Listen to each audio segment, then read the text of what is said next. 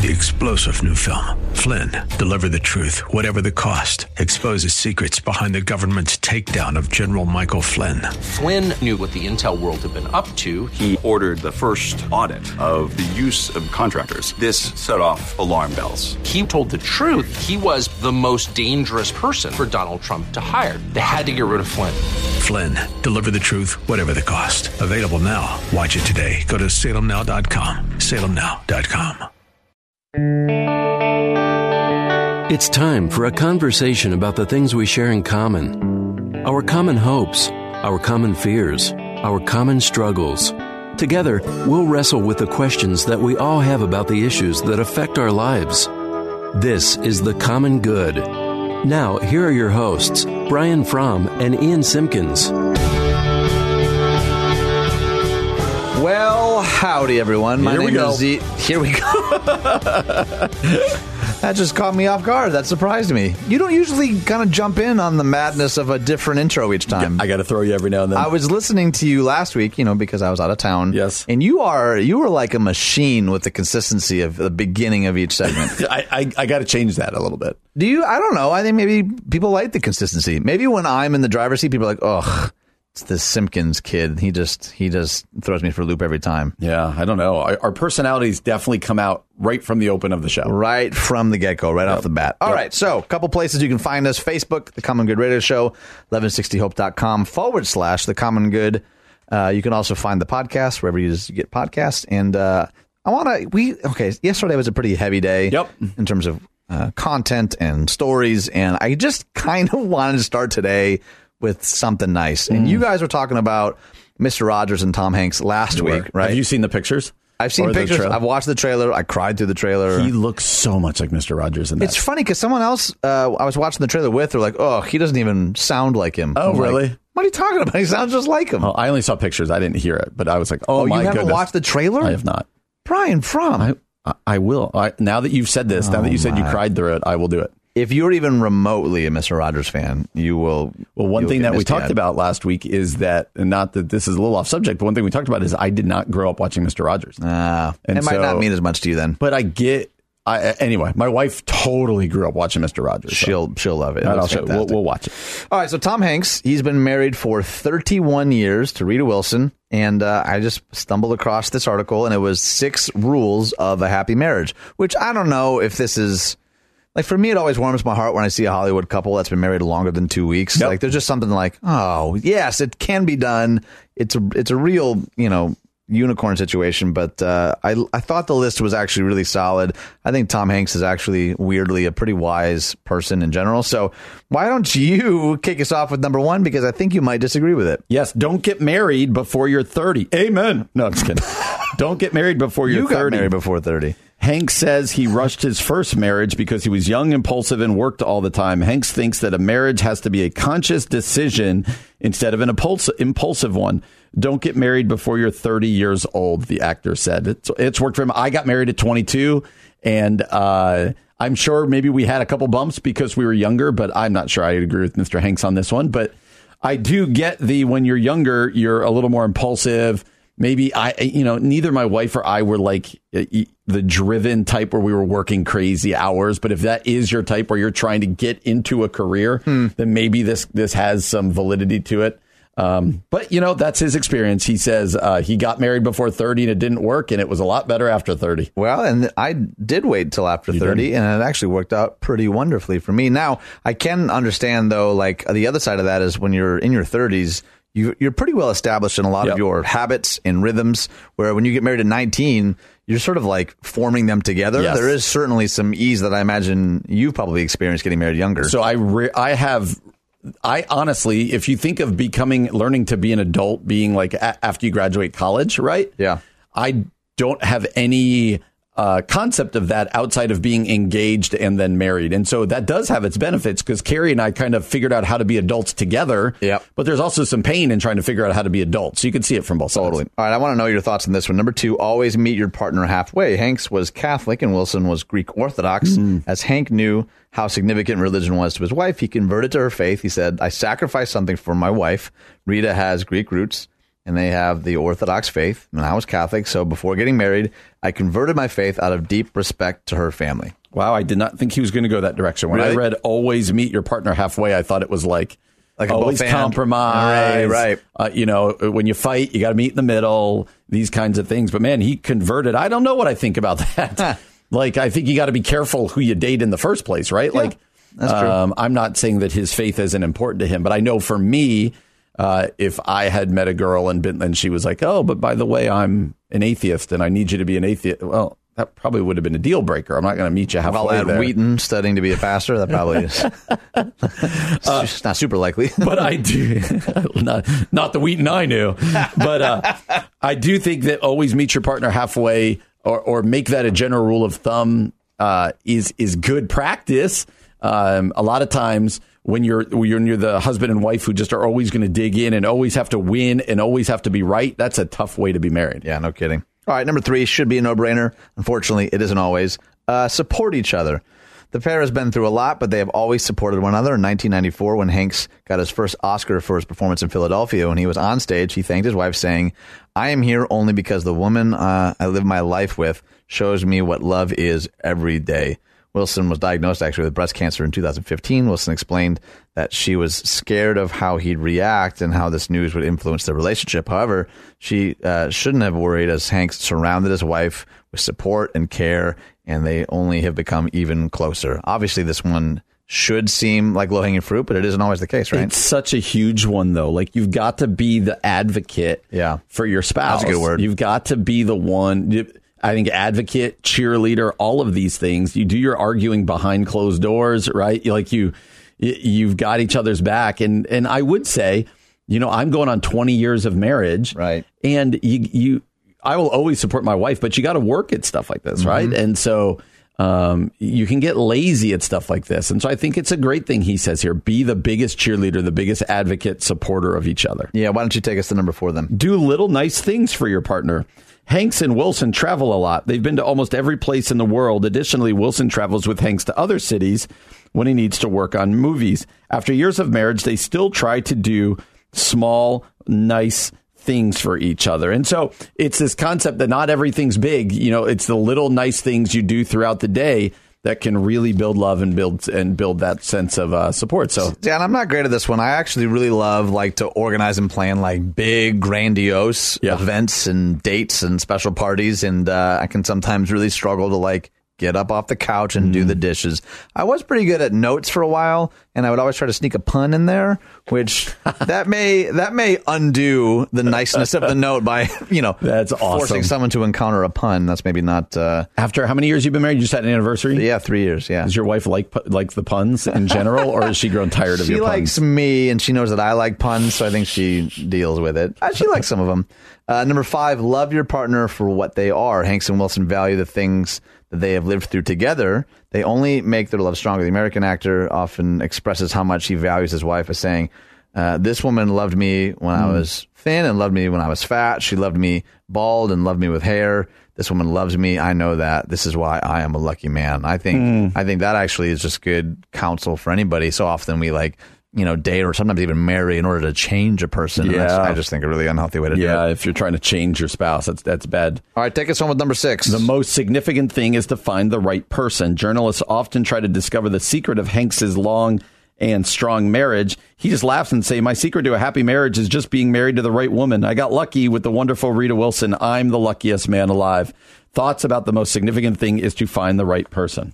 Yeah, see, I don't even know that there is. I, I think what I'll often counsel young people to say is, hey, rather than focusing on finding the one, work on becoming the one. you know, I think. I think it's way less about this needle in a haystack pursuit. And sometimes people, you know, are a, are a good fit or not. Um, but I, I don't, I don't know that I buy the myth, to be honest, of like the quote right person. but agree. maybe, maybe, oh, you do agree? I do agree. Why, why is that? because I think you learn that's kind of like the Disney happily ever after deal. Yeah. And then when you start having when marriage becomes hard, you're like, oh, maybe I didn't find the right person. So you bail. maybe that's my out. And Right. marriage is two imperfect people coming together. That's not going to form perfection. Yeah. A Yeah. lot of joy, a lot of happiness, but but it's going to be there's there's hard times in marriage. And I think the hard times are what actually help the roots go deeper. Agreed. To be honest, and that's that's the kind of stuff that I think we we can look back at and say, hey, I wouldn't wish that on anybody, but that actually made us what we are Yep. today. All right, well, coming up next, do you want to feel happier today? Try talking to a total stranger. We're going to hmm. unpack this article out of NPR coming up next on The Common Good on AM 1160. Hope for your life.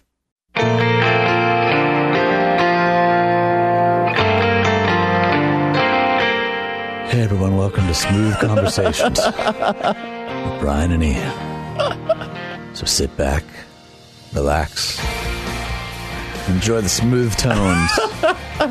Two pastors who aren't sure what they're doing. Oh, that was that, That voice gets- you just did there was oh, that's scary. Your laughter over the voice actually is uh, a real winning combination. You combination. and I have done this enough that, that you don't normally surprise me with things, but that voice surprised me. oh, look at us, still keeping the romance fresh. still doing things that surprise you. Tom Hanks is number seven. Brian and Ian would like to add to that list. All right, so uh, all jokes aside, no, not all jokes, some jokes aside. Uh, welcome back to the Common Good. My name is Ian, along with Brian Fromm. You can find us on Facebook at the Common Good Radio Show, 1160hope.com slash the Common Good. And uh, I thought that this article was actually really intriguing, and I've I've touched on the idea uh, a couple of times since we started in January. But the headline is "Want to feel happier today? Try talking to a stranger." So let me let me just sort of uh, intro the article, and then I want to get some of your feedback. Uh, it said the mood boost of talking to strangers may seem fleeting, but the research on well-being, scientists say, suggests that a happy life is made up of high frequency of positive events. Even small positive experiences, chatting with a stranger in an elevator, can make a difference. So it starts with this sort of uh, hypothetical scenario: the doors open wide, you enter, and they close behind you. As the elevator begins its ascent, you realize it's just you and one other person taking this ride. The silence soon grows uncomfortable. Pop quiz. What's your go to move? A. Stare at your shoes. Hmm. B. Pull out your cell phone. C. Make brief eye contact. Or D. Initiate chit chat. If you if your answer was B, you're like far too many of us, eyes glued to our phones, attention focused on the digital world. Many of us tend to do just about anything to avoid conversations or even eye contact with strangers, and smartphones make it easier than ever to do that. But a recent study found that phones can keep us from even exchanging brief smiles with people we meet in public places. But a body of research has shown that we might just be shortchanging our own happiness hmm. by ignoring opportunities to connect with the people around us. So, pop quiz: What do you typically do in that kind of situation? Uh, B. B. I will look at my cell phone, yes. and uh, yeah, especially if it's me and a stranger in an elevator. Uh, I'm not opposed to chit chat, so I'm not. I'm not one of these people who like, oh my gosh, just anything I can possibly do not to Right. chit chat. I tend to not be one who initiates it very much. Okay. Uh, having ridden in an elevator with you and random strangers, I know that you will answer differently to this quiz. Um, but Not always, by the way. yeah, Oh, sure, sure. But you don't, anyway, I won't put words in your mouth. I doubt you do the cell phone or stuff for avoidance. You just literally might be doing something or reading something. But, It's maybe worse. It's just out of like mindless habit. for me. right, right. But, um, I do, you know, I'll, I am the guy, like if we're at a baseball game, I'll get talking to the person next to me or this kind of stuff. So I'm not, I'm not anti chit chat, but that quiz, I'm, I'm probably going B. So I think it's actually interesting because, well, it actually reminds me too. So two weeks ago, we had this interview with Jamie Tworkowski of To Write Love on Her Arms, and he was actually sharing a story about somebody uh, that he knew whose whose brother had committed suicide by jumping off of this bridge. Wow. And she had sort of wondered. She was reflecting on that, saying, "And I wonder if, as he was walking to that bridge, if just one stranger had smiled at him, would that made a made a difference?" And again, that's you know completely hypothetical Yeah. but the the power though of even these brief interactions so it turns out there's actually scholarly research um, regarding the impact that these like small seemingly insignificant interactions can have both on our brain health and our well-being and i like i find that uh, really, really fascinating, and I'd be curious to know some of your thoughts on this article because, as someone like you said, like I'm not opposed to it, but I'm not. I'm, I'm certainly not going to like seek it out. Um, does this article change your mind about anything at all? I think a little bit. And so I love this line here. The quote it says, "It takes very little to acknowledge somebody's existence." And uh, Yeah. I, I do. I think a lot of times I probably over um, I, I go too far in thinking like other people don't want to chit chat, right? Like I'm not opposed to it, but I, you know, let's Well, just some both- people have legitimate anxiety. Let's and, just stand yeah. here in this elevator. Right. And uh, I know if my wife were listening right now, she is the last one to want to initiate this kind of thing. Like this kind of thing does cause her Hmm. just, ah, it just, it, it's just not her personality. And, uh, but this is interesting that they're, they're showing research there here that says, as we have little interactions with people and aren't just isolated in our little cocoons, that as we're talking with each other, that it actually makes us kind of happy. Like there's the interaction, the change of pace, the being noticed. Uh, I think that's interesting because I wouldn't have linked those two. I would have said, you know what, it's it's nice to acknowledge people. It's nice to have conversations with people. Uh, the most person that I know that's going to be happy about this dad is my father-in-law, who no one's ever been a stranger to my father-in-law. So uh, maybe that's why he's happy. Well, I think it's interesting because the the article is actually like really self aware because it isn't just like you were saying that we're too distracted by our phone. Sometimes it's like this deep disbelief that anyone will actually enjoy talking to me. It's Yep. a doubt that I'm, you know, a good conversationalist or that I have anything to say. Uh, this one line says, "No one likes feeling invisible when someone walks past." The Germans even have a term for it: "Wie Luft behandeln," which Nice. means to be looked at as though air. Which I, I just think is such a like hauntingly beautiful but sad thing that we even Yeah. that they would have a phrase for it. And uh, so it says Kipling Williams, a Purdue University psychologist, studied how people felt when a young woman walked by them and either made eye contact, uh, made eye contact while smiling, or completely ignored them.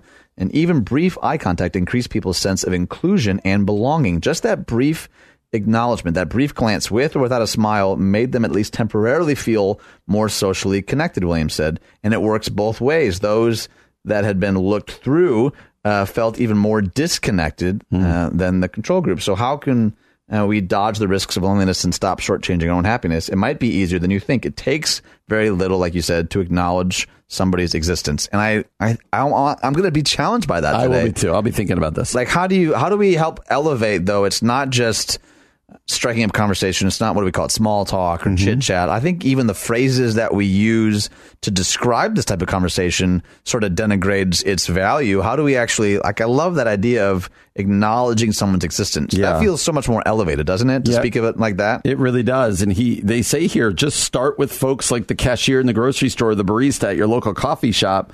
You've got to interact with them anyway, so you might as well make an effort to turn it into a friendly exchange. And Right. you might be thinking, well, what what does that ever do? And it, they're saying here that just the interactions help bolster both sides' happiness and being acknowledged in this net, but also you know, you and I talk about the word community a lot. Uh, it's in the name of both of our churches. And one thing I often say at our church is deep community begins with shallow community, right? Like, that's you're not, no, I don't want to be one of those people who like, I've never met you and be like, hey, tell me, oh, well, your darkest struggles. But like, that might grow. A relationship might Yeah, grow over right. time, and you look back like, oh, it's just because we talked in an elevator or at the grocery store That's or right. whatever. That's right. Uh, and that's not going to happen as we just stare at our phones all day, not making eye contact with people, and just kind of going, you know, a million miles a minute. Yeah, it says the mood boost of talking to strangers may seem fleeting, but the research on well being, Epley says, suggests that a happy life is made up of uh, a high frequency of positive, uh, positive events, and even small positive experiences make a difference. Mm. Happiness seems a little bit like a leaky tire on a car. We just sort of have to keep pumping it up a bit to maintain it. Mm. And that idea of like, yes, we'll obviously have birthday parties and anniversary vacations and these big events, but these small, tiny, seemingly insignificant interactions are also just as crucial. And maybe the challenge, even as we wrap this segment up, is Yeah. next time you're standing in line at Starbucks or next time you're in an elevator, what if you just left your phone in your pocket, Yep. left it in your purse, made eye contact, and even just said good morning? You don't have to ask some deep existential theological question, but just simply good morning, how are you, how was your weekend? Apparently, like isn't it makes a difference. good, right? It makes an absolute difference in our lives. And I, to be honest, I'm really challenged by this to acknowledge people's existence each and every day in whatever way that we can. Yep. Well, coming up next, uh, Cristiano Ronaldo tops Instagram's sports rich list, scoring, get this, almost $1 million per Instagram post. This is a story I cannot even believe is real life, but we're going to tackle it anyway. That's coming up next on The Common Good on AM 1160. Hope for your life.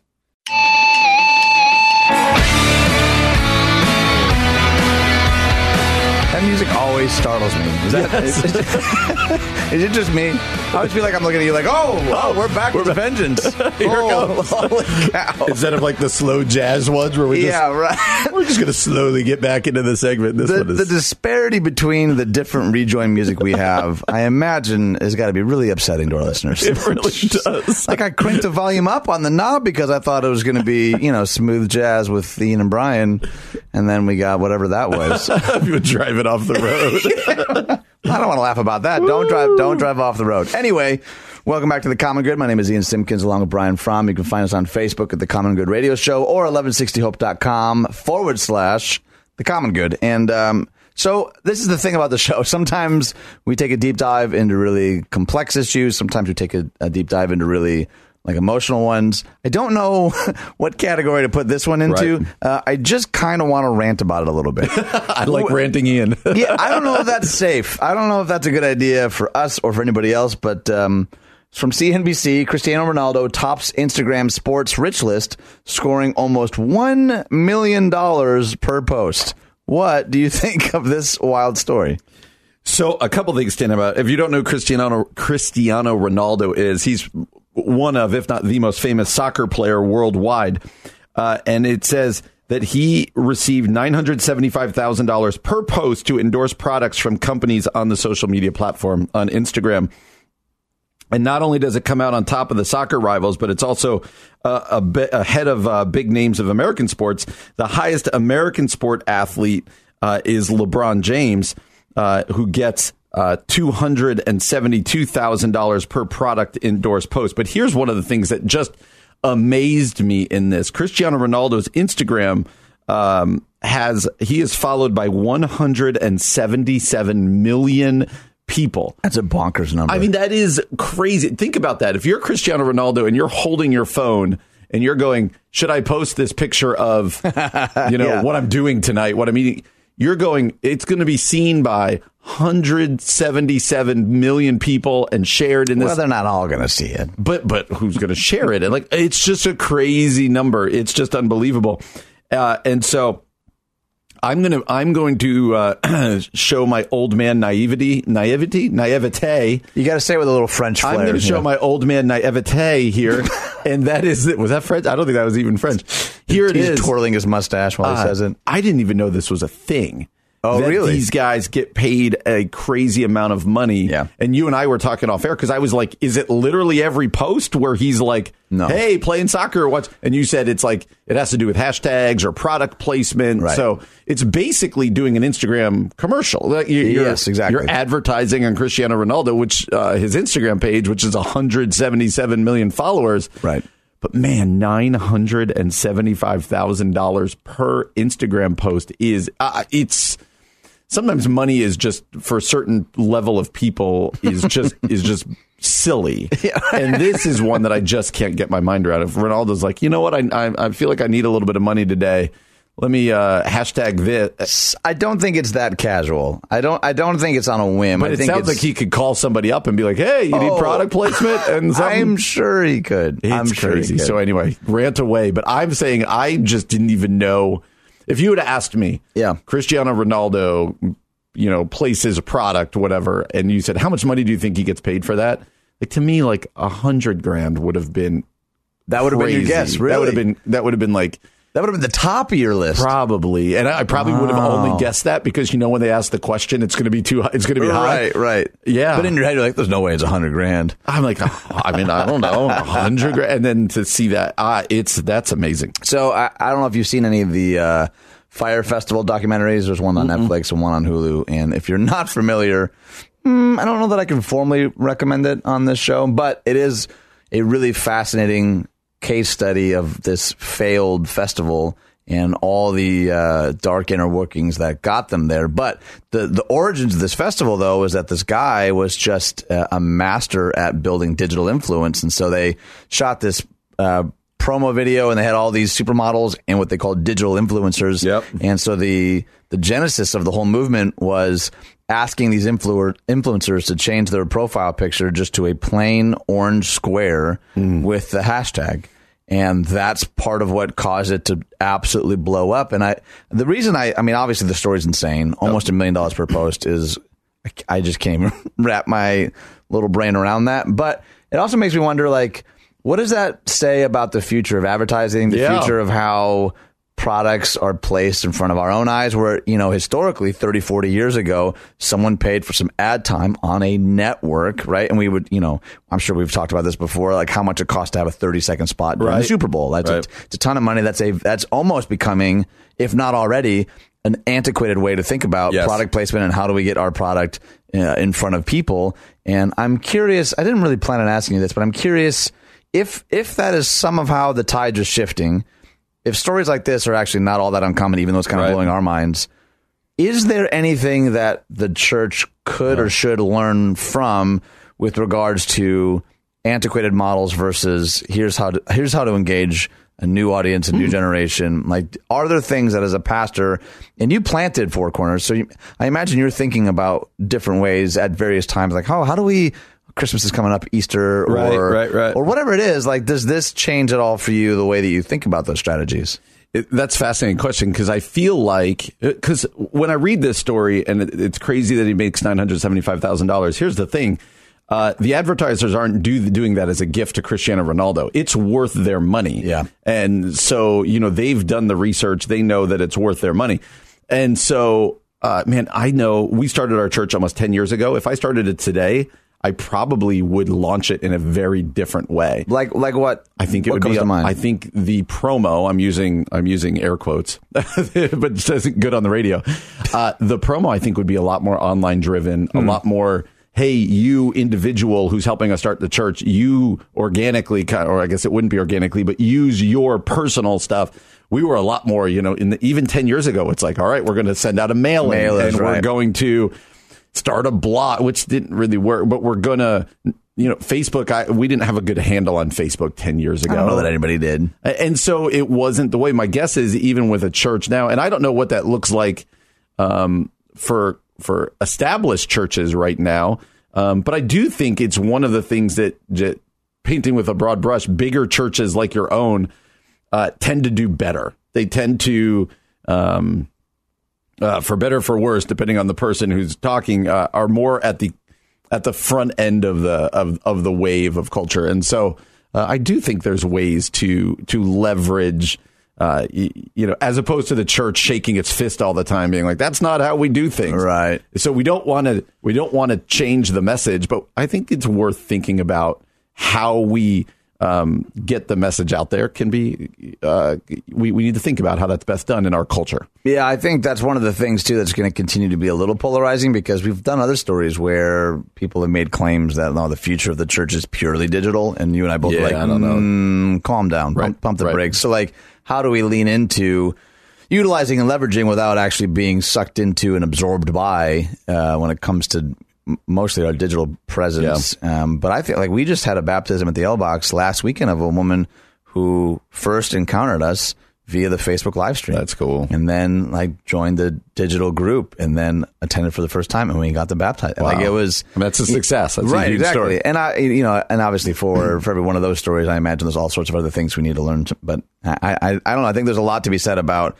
uh, again, not, not a million dollars per post. That's still bonkers to me. But thinking through, okay, how, this thing is going to continue to ebb and flow. How can the church The internet's not going anywhere. Right, exactly. but like you said, even with Facebook, though, Facebook is already becoming passe. Yep. And, and you were saying off air, too, that a lot of the reason Facebook is even really still viable is because they bought Instagram in the first place. So, as crazy as that seemed to me when they did, I'm like, oh, that makes total sense. Now, I don't know that the church has always been great at like being ahead of the curve there. And maybe part of the ways that we do that is we actually go back to things that are very ancient. Maybe that's the way that we do I it. like that too. And just as we, just real fast, also remember this post should remind you, this article should remind you, uh, a lot of social media is to sell stuff to you. Yeah, yeah, right, no kidding. it's, uh, sometimes we lose sight of that as well. Yeah, that's true. Well, you've been listening to The Common Good on AM 1160. Hope for your life.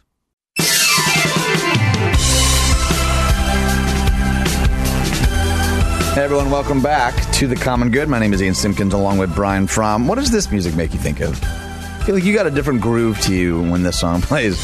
Like you pull out the top hat and the monocle, and you're spinning a cane or something. Like, Yeah, this feels a little. Uh, this feels a little. I, I didn't grow up in the disco era, but I, I pictured disco being a little bit like this. Oh, so like roller skates. Yeah. People are wearing was Yeah. glow bracelets. Was that a thing? anyway, if it wasn't, it should have been. yeah, totally agree. Now they sell them at the dollar store. Uh, so I found this article at psychologytoday.com and uh, it's just called Parenting 101. Love is in the details. And just, just as a quick aside, I posted this yesterday. One of my favorite things about coming home is uh, the moment that I walk through the door, my little boy, my eldest Owen, stops whatever he's doing and he walks right to me, grabs my hand, and walks me right back to the front door to go for our evening walk.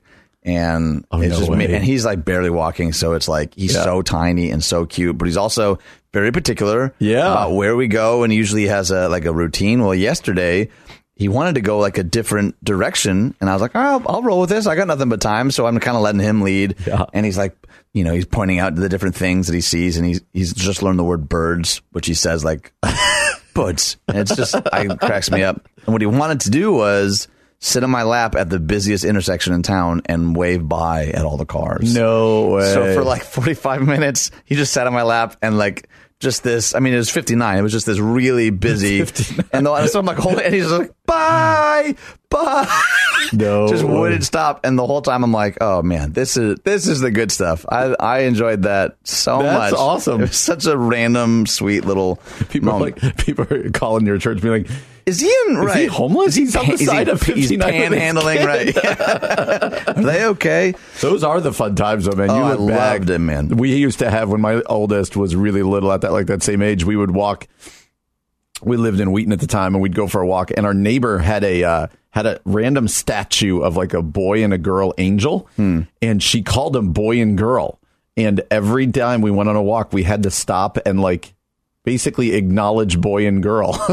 Yeah, it's just right, the- right. We, pic- we took a picture. Yes, of course. so so even today, I'll bring it up, and Madeline, our oldest, will like every now and then be like, "Oh yeah, boy and girl, like that statue." and it was the most random statue sitting in their Oh, yard. I love it. Well, we even while we were walking, we could just talk about this the whole time. My uh so we're walking and he Owen doesn't have a lot of words yet, but these uh these two probably middle schoolers rode by. One was on a scooter, one was on a bike.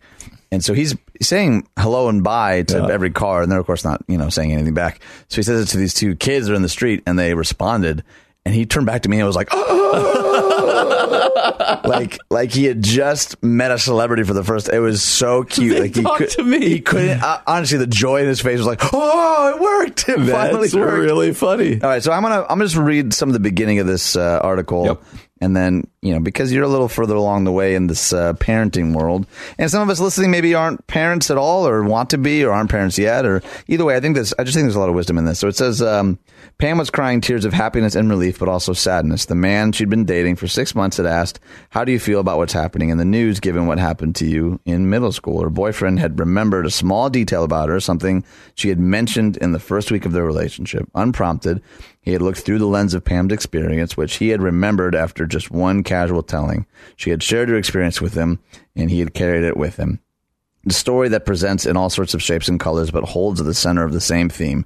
It's a story ultimately about listening. Again and again, clients tell me about a parent who was unable to remember the details of their mm. life, whether it was not remembering the names of their friends, if they preferred their sandwich bread toasted or plain, or who their most hated teacher of the moment was. The experience was the same loneliness, frustration, and suffering. As children, when those who are supposed to love us are unable to hold the details of our life, the small pieces that put together the puzzle that is us, the result is profoundly impactful and long lasting. Mm-hmm. And I just kind of even you talking about that story of remembering this boy girl thing with your with your daughter, she maybe doesn't even have the language necessarily to articulate it.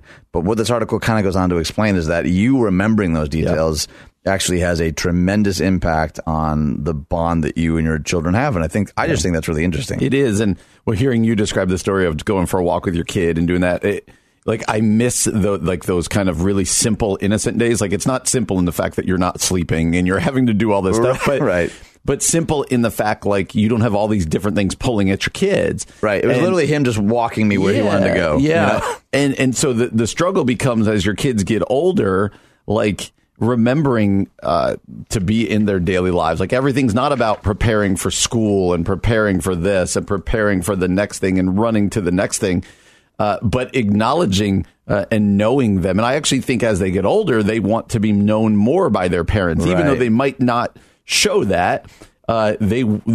Uh, it's been fascinating to watch my kids get older, and I'm more convinced now that when they're older, they long for a deeper relationship with you than even when they're younger. Even though when they're younger, they need you more, and you're like, yeah, okay, right, right. um, and so one of the ways this article says to do this, not not one of the ways they're saying maybe the most important thing is to know the details of their life and to remember them and to care about them. So my wife and I we uh, we try at dinner when we're all together, like tell us about your day.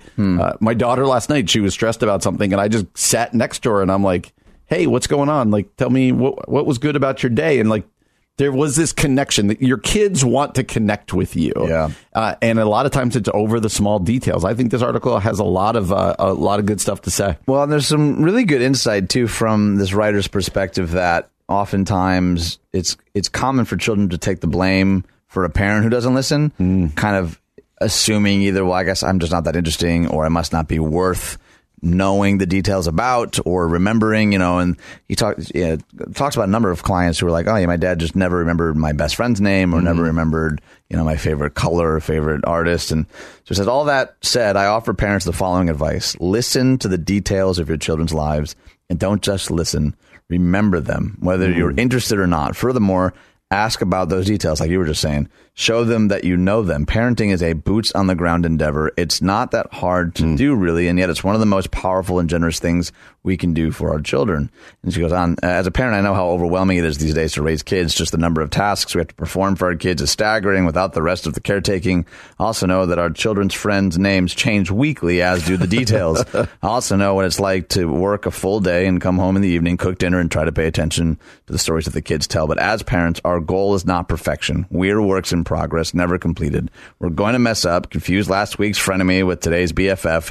The point is that we try hard to show up, to be present, to listen well, and to remember what we hear. And I don't, I know that's not all that profound. I just, I, that to me was really convicting, even just thinking about the stage that my kids are at Yeah. and Yeah. knowing how hard this will be in even probably just a couple of years for me Yeah. and wanting to like build in place now better rhythms. Like I found myself even if I could just share this, my boy doesn't he's got f- six words in his vocabulary and the whole walk I just I just pretended to have a conversation with That's him so fun. and I just asked him questions about his day and I was like I want to be doing this Yep. two three five ten years from now Yeah. like when dad gets home and we, we go for a walk and we talk about our day and I think hopefully little things like that actually help kind of Yeah. set us up for success And it's funny how our minds go because y- what you're doing now, like my, I was about to say to you, you're going to be a good dad. I was like, no, wait, actually, you are a good dad. thanks. Like, you had a long day, tired. You go home, like, all right, let's go for a walk, man, and Yeah. wave at cars. Like that's that's kind of what this article is about. Let me read the last paragraph. Yeah, it's please pretty do. powerful. If a child feels we're present and experiences us as interested in and paying attention to their life, then even when we make mistakes, miss and forget things, it's more likely the child will feel known and grow up to be an adult who feels sufficiently seen and heard and thus not have to keep searching it for it for a lifetime. It's powerful. You're just Yeah. building in in the day-to-day details of who your kid will be. That's really good, man. Be present. Remember even the small stuff because in the end, it's the small stuff that matters. Mm-hmm. You've been listening to The Common Good right here on AM 1160. Hope for your life.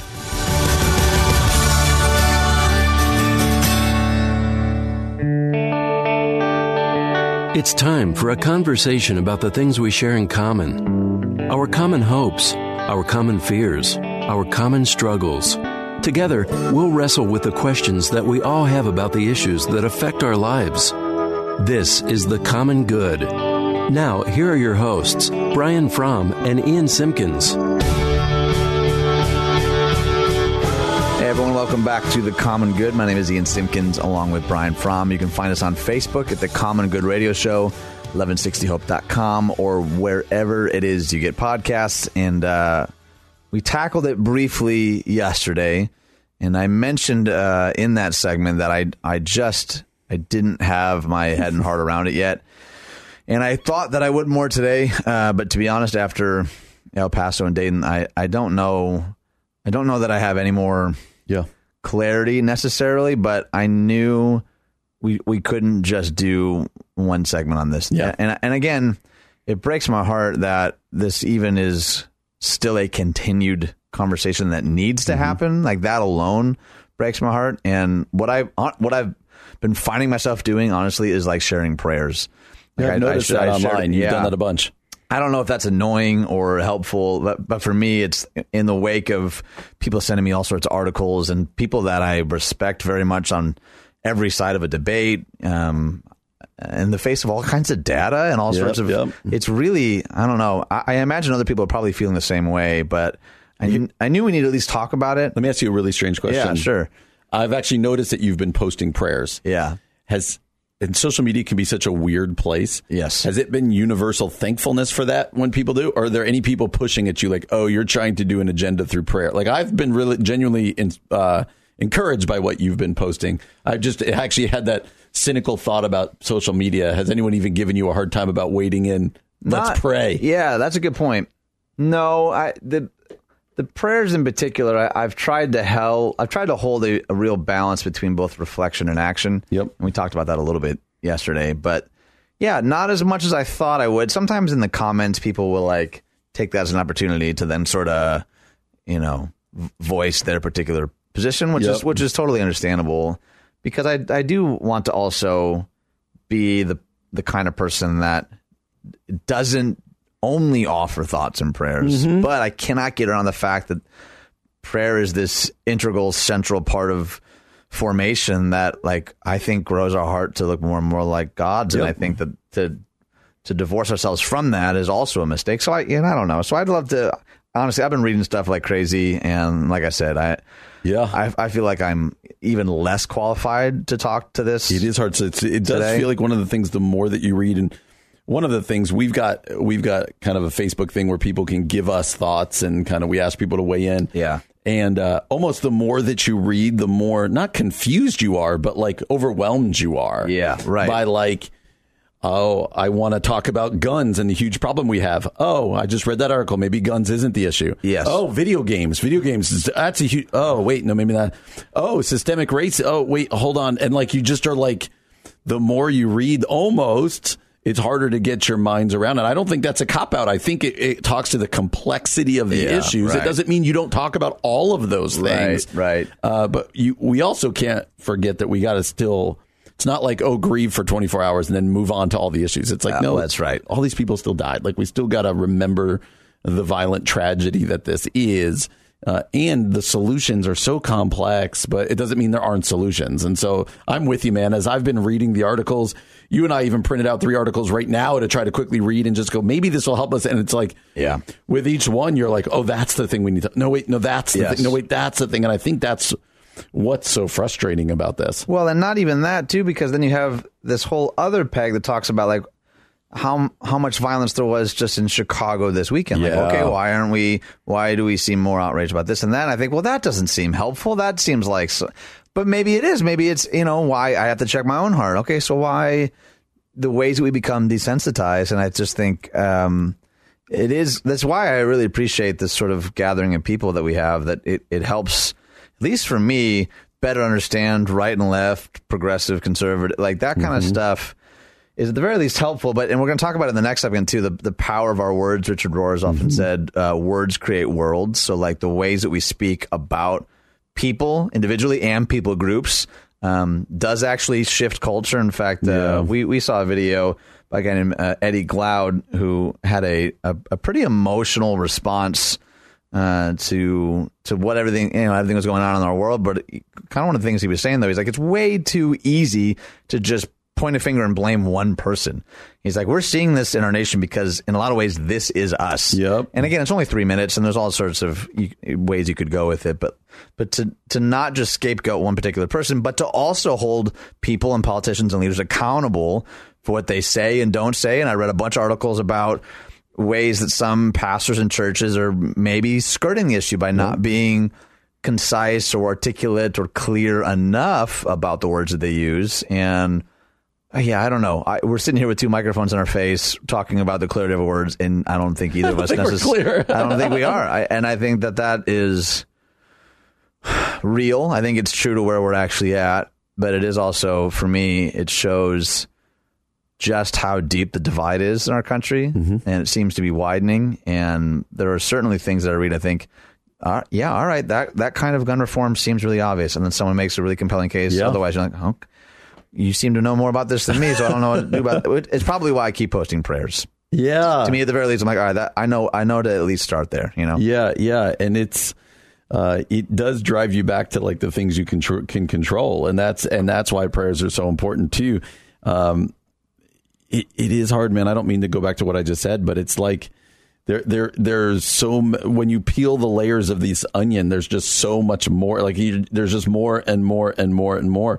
Uh, I think uh, I'll put it this way: I think what happened in Dayton and El Paso uh, should certainly cause a conversation around racism and how we are viewing each other and the rhetoric that's going on in our culture.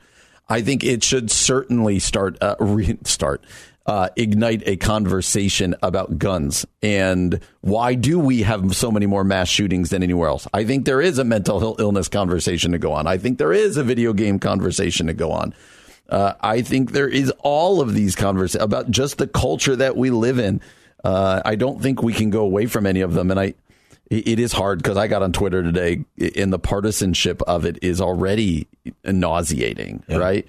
Uh, President Obama, uh, former President Obama, tweeted something yesterday, his statement, and all of a sudden people are like, "Well, you didn't do anything when you were not," and and, and back and forth, and Donald Trump just kind of says, "I'm going to Dayton and El Paso. You're not welcome there," and you're just like, "Oh my gosh, this is already about politics. Can it be about the dead people?"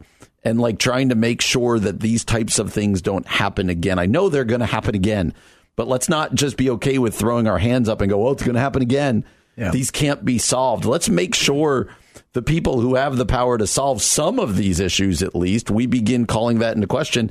And you and I have a radio microphone and we also have pulpits. And so the question for us becomes not despair, but how can I use where God has placed me to to at least further the conversation? And I'm not sure what that exactly looks like right now, but I do don't think we can say, well, unsolvable problem, and then the next one comes along, and the next one comes along, and the next one comes along, and pretty soon it happens in our backyard, and now we're like, well, now we really got to do Right. something. Well, and I've said it before too that to be a follower of Jesus means forfeiting the luxury of neutrality Yep. in the face of injustice. Yep. We don't get to be neutral. Uh, we can disagree. We probably will. We don't get to be neutral. And there, there's an article that a friend of mine shared actually from the Atlantic, and I want to read just a paragraph because um, we're quoting both Franklin Graham and Robert Jeffress, and I think what they say might surprise you a little bit. It says, but this divide also has important implications for how Christians think about white supremacy and what Christians should do in the face of violence that seems to have been motivated by raci- racist ideology. Graham and Jeffress both condemn white supremacy. Hmm. White supremacy and all the rest is evil and wicked and should be condemned without hesitation, Graham told me. Jeffress added that it's an import- that it's important for churches to acknowledge the mistakes they have made in the past. His congregation in Dallas, for example, was long segregated. Shootings like this offer, quote, a chance to denounce racism in every form to our people and to Christians, Jeffress said. Racism has no place in our church. If you hate people according to their skin color, you're not welcome in First Baptist Church in Dallas. Wow. And that goes to the whole point of caricaturing, right? Like, Right. uh, just because Robert Jeffress is a big uh, supporter of Donald Trump and Franklin Graham too, we assume, well, he must think X, Y, or Z. This goes back to that article we did last week, right? Don't assume we we assume we know about the the leanings of the people on the other side, we're pretty bad at assuming and that it, we're right. actually really wrong. That's that's so helpful to read, man. Yeah, I totally agree. Well, and I this won't quite necessarily continue the conversation, but Brene Brown wrote this article about how dehumanization actually begins with language, and uh, I love Brene and her writing, and so I want to talk about a little bit next about the ways that we dehumanize and maybe a way out of doing that with our words and our rhetoric. That's what's coming up next here on the Common Good on AM eleven sixty. Hope for your life.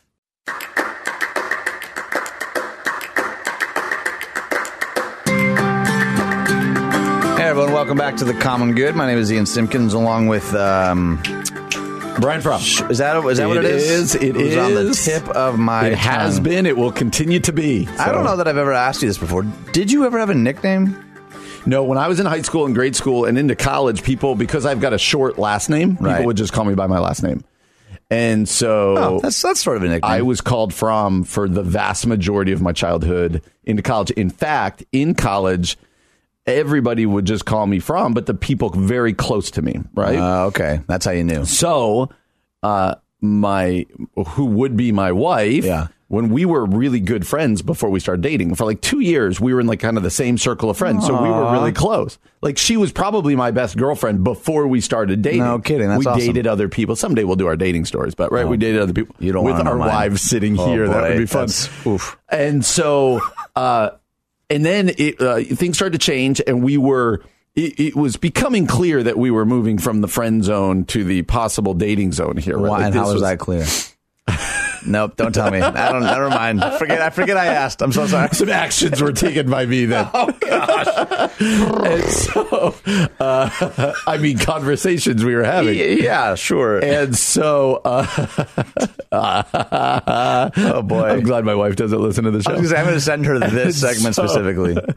Uh, but there came a point when I said to her, I said, um, "Hey, if we're going to date, you need to know this." I, I can literally remember having this conversation with her. I said to her, "Those people closest to me call me Brian." And it was kind of an Oh. unspoken like, and I would like that to be you. And Oh, so, really? Start, and from that day on, she stopped calling me Fromm like everybody else in college did. No kidding. Started calling me Brian, and we were free to date and get married. Okay, this actually ties into what I want to talk about and like the words that we use for people and about people. Before I do that, though, I just have to tell you, I've had some pretty terrible nicknames. I want to hear them. I had a friend in high school. Uh, so my last name is Simpkins, Yep. and she insisted. So I was homeschooled, but I went to the high school for like one or two classes, stuff I couldn't do at home. And she would always yell from across the school, "Pimpkins!" I was like, "I don't think you know what that means. I don't. Please, stop. and no one knows me because I'm the weird homeschool kid. So I was like, "What up, Pimpkins?" Who's the new guy? Oh boy! But I had like students when I was a youth pastor used to call me Sim Card or Simulation, and they oh, were yeah. so good at coming up with these weird That's funny. crazy out of when I played soccer. My nickname was Spaz for probably obvious reasons, but it's so funny because all of my nicknames were around my name. It was Fromm, That's so interesting. Be from, be fro, like all this. Like it was so nothing creative. yeah, right. That's what I'm hearing. Rev, whatever. Yeah, nothing creative at all. So I remember I should not tell this story, but I'm going to do it anyway. I, had, Yes. I had a bunch of friends that went to uh, I think it was like a Baptist high school, so they had chapel and they had a chapel speaker, and the speaker's whole spiel was what happens when you take the Christ out of Christian. And so my friends were doodling, and they wrote the word Christian and then crossed out Christ, and what was left is Ian. was Ian. So for like three years, my nickname was the Antichrist. That is next level awesome. So we'd we'd be we'd be at like Denny's, and they're like, oh, "Hey, Mark of the Beast, can you pass the ketchup? Can you?" And I'm like, "No one else understands this reference." that is next level. That's So the fact that I'm a pastor now is uh, extra ironic. Christ out of Christian, What do you get? Yeah. that is great. Do you see now why I thought I shouldn't share that story? that is that is like that is next level nicknaming right there. Well, that- the mark of the beast. that all actually segues kind of I well. love you for uh, 666 Oh my reasons. gosh! See, he always does this, John. I'm looking to move on. He waits 30 seconds. to he jumps back in. this. Do you have anything else you want to say, Brian? No. I doubt that. I'm, I'm done. I'm just gonna keep laughing about this one. I have doubt it very much. Friends. All right, so uh, Brene Brown, who's someone that uh, I appreciate very much, have followed for quite some time. I've probably even quoted on this show. Yeah. She wrote an article um, at her website, brenebrown.com. It says dehumanizing always starts with language, Hmm. and so she. It's kind of the summary of uh, chapter four from Braving the Wilderness. I don't know if you've read any Brene Brown. not. I have Braving the Wilderness is phenomenal. There's- She's got Daring Greatly and a bunch of other like. It's really good. So this chapter is uh, entitled something that I've actually said on the on the show. People are hard to hate up close. This idea that when we're inclined to, to really distance or demonize, that people, when you really actually lean in and you get to know what makes them tick and what makes them the way that they are, people are really hard to hate up close. But she goes on to talk about the ways that we speak about people. Yep. And so often we think, you know, when we think in terms of dehumanizing, we often jump right to the acts that we do or don't do, do to, uh, to de- dehumanize somebody. And I talked Yep. about my time on Philly, uh, living on the streets of Philly, and how dehumanizing so much of what Yes. I perceived. But she's making the case that it actually begins with how we speak of one another. Um, or whatever the other is Yes. in in our rhetoric, and I think it's a really convicting, particularly in the rise of like all the social media backlash that we see and the ways that we interact with each other online. And uh, I'm curious your take on how language shapes the way that we see and view the people around us. I think it's so powerful, and quite frankly, one of the problems with our culture today, and that is. Uh, like you said, it's it's not even dehumanizing by what they're saying about in, or what anyone says about individuals. It's the way we speak of others. I love how you use that word, the other groups of people, and um, it, it's uh, this just talking about groups of people in very specific ways that makes them less than you, that mm. makes them less, makes it then puts you in a position of power to then uh, treat them poorly or treat them um, in non-Christ-like ways, and uh, it's the, the rise of social media. I mean, regardless of your politics, our president speaks of people in groups in dehumanizing ways, and uh, people on the other side speak of him and other people, Republicans or whatever, in dehumanizing ways. And mm. um, we we are, it's a real problem when we're always speaking of the other and and talking of people that way. And so I love her point that the way you get past that is yes to speak better and this, but no, it's start to get to know the other. Yeah, it start to, and I love that quote you always use. It's hard to hate people up close. So uh, it's it's easy to lob grenades at the other uh, and, and to caricature them in certain ways. But when you start to know um, the person who's not like you, all of a sudden those walls break down. You know who's great at this is our kids. Yeah, our kids are this. They yeah. don't dehumanize people. They, I, am becoming a, a, believer that that dehumanizing is is uh, something that's unfortunately learned over time as yes. they get older. Yes. Uh, watch kids. They they don't treat other people like yep. this, and I think we could really learn from that. So she talks a little bit uh, as well about emotional safety, and she talks about how unfortunately Emotional safety is often used to mean something like, I don't have to listen to any point of view that's different from mine, that I don't like, that I think is wrong, that will hurt my feelings, that is not up to my standards of political correctness. And she mm-hmm. said, that's not actually what it's about. So she started asking people about examples of feeling emotionally unsafe or threatened, and a clear pattern emerged. They weren't talking about mm. getting their feelings hurt or being forced to listen to dissenting opinion. They're talking about dehumanizing language and behavior. And I recognize this immediately. I've studied dehumanization and seen it in my work for over a decade. So I want to read a little bit because I think I, I, wish we had more time to yeah. get in this article. I encourage you to go read it. Um, David Smith, the, the author of Less Than Human, explains that dehumanization is a response to conflicting motives. We want to harm a group of people, but it goes against our wiring as members of a social species to actually harm, kill, torture, or degrade other humans. Smith explains that there are very deep and natural inhibitions that prevent us from treating other people like animals, game, or dangerous predators. He writes, dehumanization is a way of subverting those inhibitions. Dehumanization is also a process. I think Michelle Mays, the chair of the philosophy department at Emmanuel College, lays it out in a way that makes sense. So I'll use some of her work here to walk us through it. Mays defines dehumanization as the psychological process of demonizing the enemy, mm. making them seem making them seem less than human and hence not worthy of human treatment. Dehumanizing often starts with creating an enemy image. As we take sides, lose trust, and get angrier and angrier, we not only solidify an idea of our enemy, but also start to lose our ability to listen, communicate, and practice even a modicum of empathy. Yeah, and I, it's so true, uh, and and I, I just don't think there's any room for Christians to think of people as other, right? or or in especially the way we typically use that as less than. And uh, I, I man, this is a really convicting article, and that's one of the joys of this show has been to be regularly convicted by reading different people it, the question of how do I view others and does that match the way that Jesus viewed other people and treated other people? Uh, our culture runs very differently than that. And, and this language, anytime there's language that, that makes somebody less than human, speaks of them as an animal or speaks of them as some other way, you're talking about dehumanizing language, and that can't have a place in the church or with the Christ follower. Well, you think even of the word hospitality, you know, within the roots of the word hospitality, it means to befriend the other. Mm. And when scripture talks about there's all there's numerous parables and examples in the early church of they were always knocking down walls that yep. would otherwise divide because in Christ we're this new creation where these distinctions then now no longer have the weight that they did yep. before and yep. I think the more that we can remember that and I think the time of this message right now is so important for it us is. to recognize that by using even subtle, maybe even certain socially acceptable dehumanizing language, we're participating in something that is not of Christ, that is not bringing hope and restoration to the world. And I mm-hmm. think it's mm-hmm. important for us to talk about it. Absolutely. You've been listening to The Common Good right here on AM 1160. Hope for your life.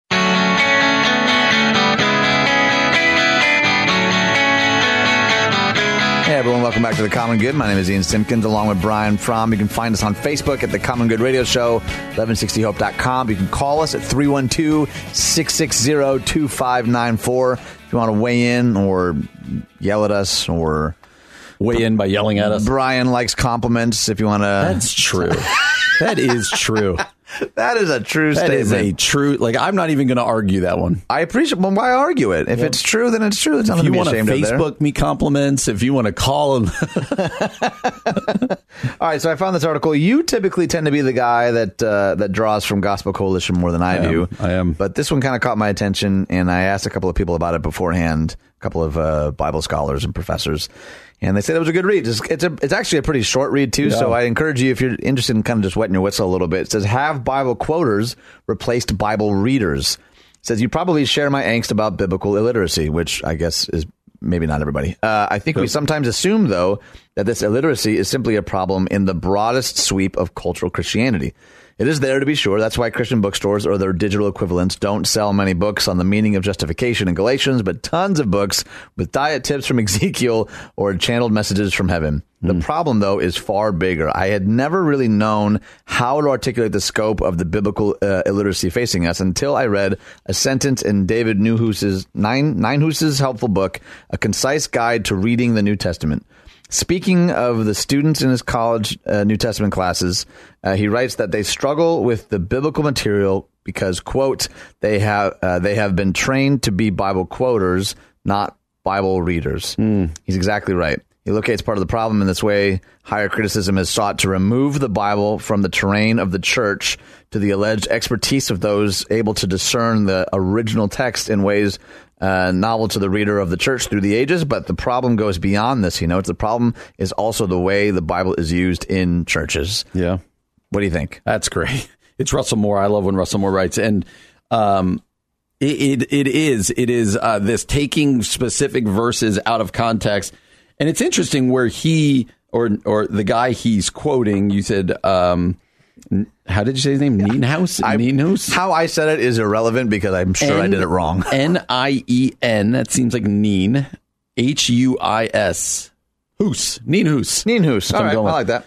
So uh, he lays a lot of it at the feet of the church and says that a lot of churches have begun taking scripture out of its context and preaching, uh, you know, these types of passages, which I, I think is an interesting take on it. But I do think, you know, it, it- the the idea that it's not that we don't read the Bible or people don't know the Bible; they know it in sound bites, and this is the world we live in. right. It's sound bites, and so it's it's taking this verse and not caring about its context and not caring about who it was written to and under for what purpose, but instead just taking it out and um, you know that becomes dangerous because Yeah. uh, because it does matter who the text was written to, why it was written, uh, and so I do think this is a good call to become people who are reading the Bible and understanding it rather than just pulling stuff out and quoting it. I, I think this is a good call. I, and and just to be fair too, I I uh, I posted something online a couple months ago,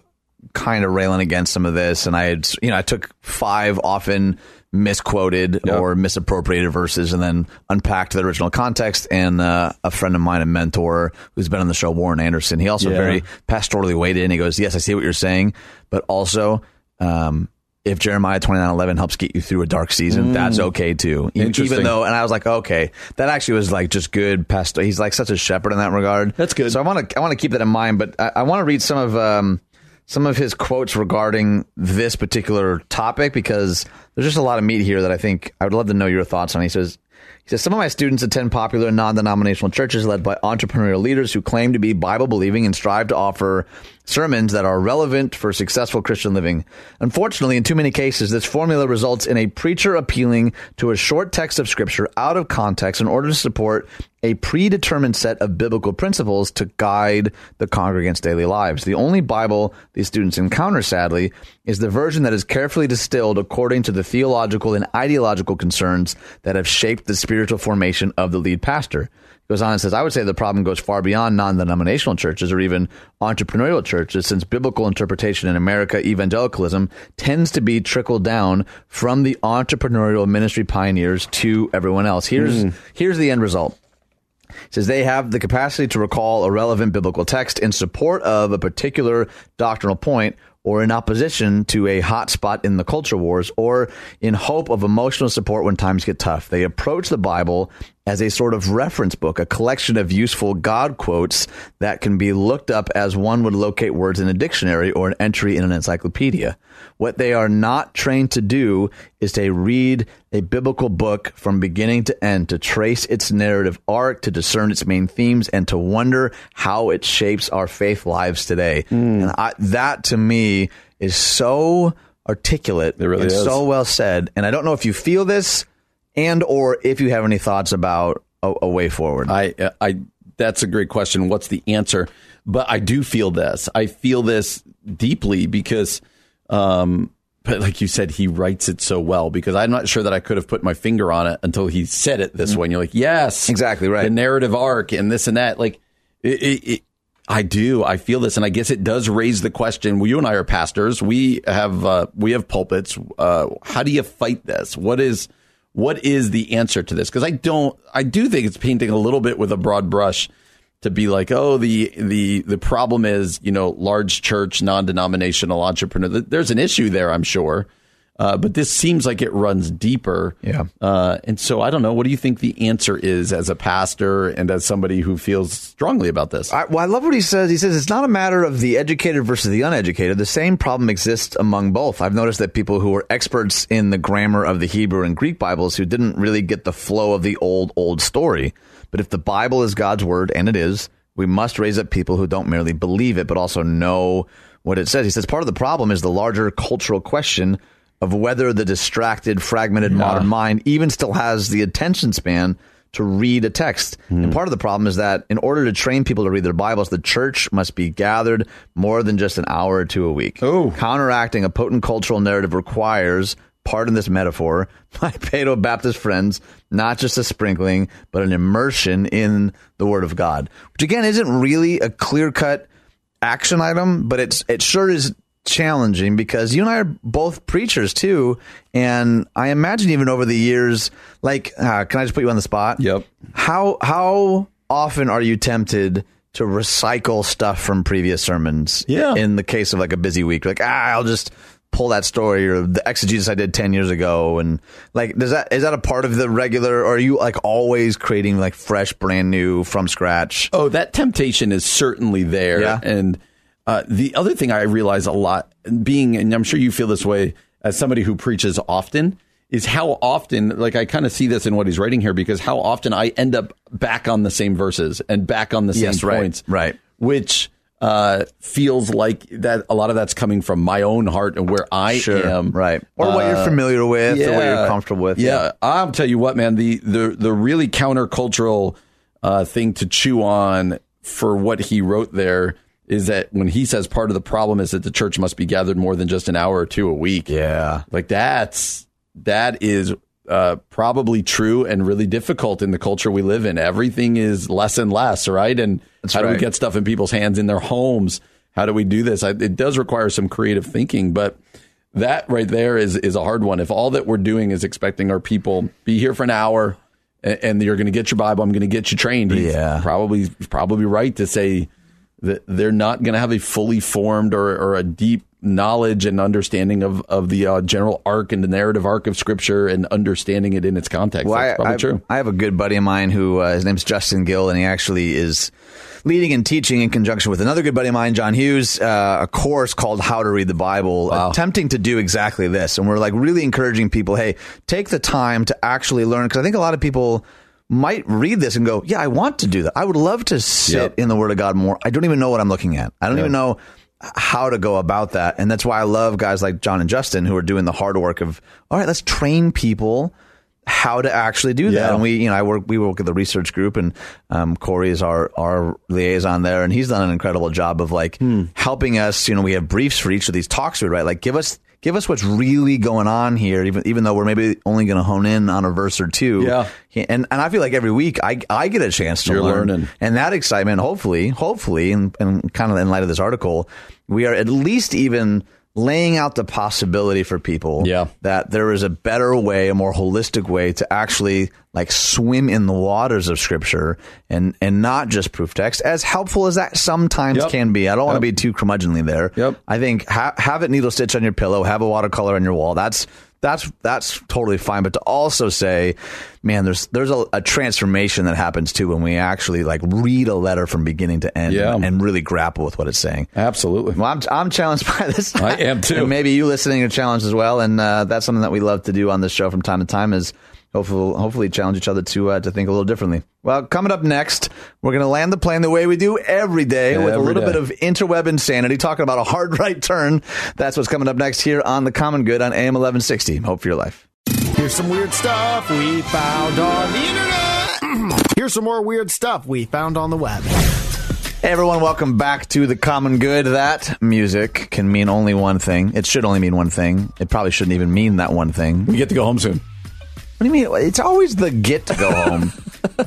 I enjoy doing this show with you, Brian, but you're always you're you're packing I- up your stuff right now. you're pu- put, putting on your jacket. Can't can't wait to jump out the door. Uh, people know you're lying because obviously I don't have a jacket. But uh, I thoroughly enjoy the show and I thoroughly enjoy going home. Both of those are not mutually exclusive It's things. like the already not yet kingdom of God. Same go. kind of. All right. So uh, we end the show the same way every time, for better or for worse. It's stories that we have not seen yet and uh, sound effects that we have not heard. We're going to read them sight unseen. They always give me just a teensy amount of butterflies in my They do. stomach. And Brian Fromm's going to kick us off. Scotland. I almost yelled Florida before turning it over. Yeah, Scotland. wow. United Airlines flight from Glasgow, Glasgow to Newark is canceled when both pilots are arrested for turning up drunk. Scotland. Scotland. Two pilots have been arrested on a, after a flight from Glasgow Airport to New Jersey was canceled this morning because they both turned up drunk. They oh, were Oh, arrested boy. by police on suspicion of being under the influence of drink or drugs before boarding the United Airlines flight. Sure, The why flight, not? The flight to Newark in New Jersey was due to leave Glasgow Airport at 9 a.m., but was canceled after the pair's arrest. Both men are pilots. That seems self explanatory. Age 61 and 45, a police Scotland spokesman confirmed. Furious passengers took to social media to vent their frustrations at United Airline as they waited for more than an hour before being told the flight was canceled. Remarkably, the incident comes three years after two other United Airlines Oh my pilots were arrested for being drunk before flying to Glasgow Airport to Newark route. Must be something about Glasgow. Have you been drinking? I'm not drunk. I swear I can do it. Oh wow, Oh, that was double drop. That was pretty. That was no, that was John. Oh, okay. Did Way you to think John? that? You thought that was a sound effect? I did. Wow. Was that, Was was that really actually you? Yeah, I'm that- flattered. Because my back is to Wow. John, and I thought that was a drop. Well done. Well done. that was impressive. I'm just gonna sneak those in every A now and double then. drop. All right, Brazil. Inmates plan dress up as daughter, leave her in prison. I saw this. You did? This is crazy. A Brazilian gang leader tried to escape from prison by dressing up as his daughter when she visited him behind bars and walking out the penitentiary's main door in her place, authorities said Sunday. But prison officials said the nervousness displayed by, what, how do you say that? Clovina da Silva. Ooh, also known as Shorty. Okay, we'll go with that. As he tried to leave the prison in the western part of Rio de Janeiro dressed as a woman, gave him away. His plan was apparently to leave his 19 year old daughter inside the jail, reports the AP. Police are looking into her possible role as an accomplice in Saturday's failed escape, uh, fail, oh boy, failed escape attempt from Gericinó prison. Get busy living or get busy dying. Oh, red. That's good. You've got to look up because it's not just a picture. There's a video. There is? There's a video of them unmasking him. In a It's- mask? It was like Scooby-Doo. I mean, seriously, it was insane. uh, my Oh guess is my if he hadn't acted nervous, he probably would have gotten out because it's insane. That's Look it up. unbelievable. Unbelievable. Virginia, Yorkie's dog bite disrupts neighborhood's mail service. A Virginia neighborhood had its mail service disrupted for about three weeks after a Yorkshire Terrier bit a postal carrier. The Danville Register and Bee reports that the neighborhood is one of two in Danville. Uh, you don't watch Phineas and Ferb, do you? I, d- I don't. Should I? Oh, was- their, their hometown is Danville. Oh, all right. Uh, to have mail service disrupted recently because of dog bites. The second neighborhood had service suspended because carriers were being chased by a pit bull. A postal service spokesman said action was necessary to prevent carriers from being attacked. Mail carriers in Virginia were bitten by dogs 153 times in 2018 and 143 times in 2017. When you control the mail, you control information. Oh boy, this one this is crazy. It's terrifying. Kansas customer spots snake slithering behind gas pump screen. You got to look this picture up. Most customers are worried about gas pump skimmers these days, but Kansas resident Holly Malcolmus Malcolmus had another reason to be nervous. She stopped to fill up at a local gas station in Gardner, Gardner Snake, okay. but was shocked when she saw something strange crawling inside the touchscreen. I tried to come up with every possible scenario that it wouldn't be an actual snake, but then I saw its head and knew it was real. There, there was a snake. A snake snuck inside the gas pump, slithering in between the gas and a screen that read, "Thank you for shopping with us today." Malcolm has posted the video to Facebook. She says the next day, someone opened the pump to release the snake. Snakes. Why did it have to be snakes? We had, a, we had a pump fake on that drop there, huh? well, it's the way I don't know. Your inflections go down, and sometimes I just kind of. It's always over. the point, though. So It's always the look point. For the point. It's all right. Good, good use And of a new guy. pump fake with the gas. That's where I was going. going. There Thank you you, go. Brian Fromm. Last one. I'm getting your puns after all this time. I'm getting Oh, them. double drop from New Jersey, my home state. Bad karma inspires ketchup thief to make amends to restaurant. A remorseful, a remorseful thief who swiped a bottle of ketchup from a New Jersey restaurant gave the eatery two new bottles along with a letter saying the incident had brought them bad luck. A manager closing up Wednesday night at a Perkins restaurant in Lacey Township discovered a brown bag next to the entrance that turned out to contain two unopened bottles of ketchup and an anonymous letter. The letter, which the manager shared on Facebook, explained that the author had taken a bottle of ketchup off the table while dining. I thought it'd be risky, the letter said. I'm as square as they come, and this is the worst thing I've ever done. The letter said the theft had brought them bad luck and bad karma, including their car being hit by another vehicle oh, just hours after that, after they took it. The manager said the person is forgiven, and employees have never even noticed a bottle of ketchup was missing. Oh, hell no! Well, isn't that nice? were, were you this ketchup thief, Brian? No, Lacey Is this, uh, Township. That's South Jersey. South Jersey. I didn't realize that was a thing. Well, you're off for the next couple of days. I am. So we will miss you. We got a couple of very special in studio guest hosts. We hope that you'll join us tomorrow from 4 to 6 p.m. or wherever it is you get your podcast. Thanks for joining us on The Common Good on AM 1160. Hope for your life.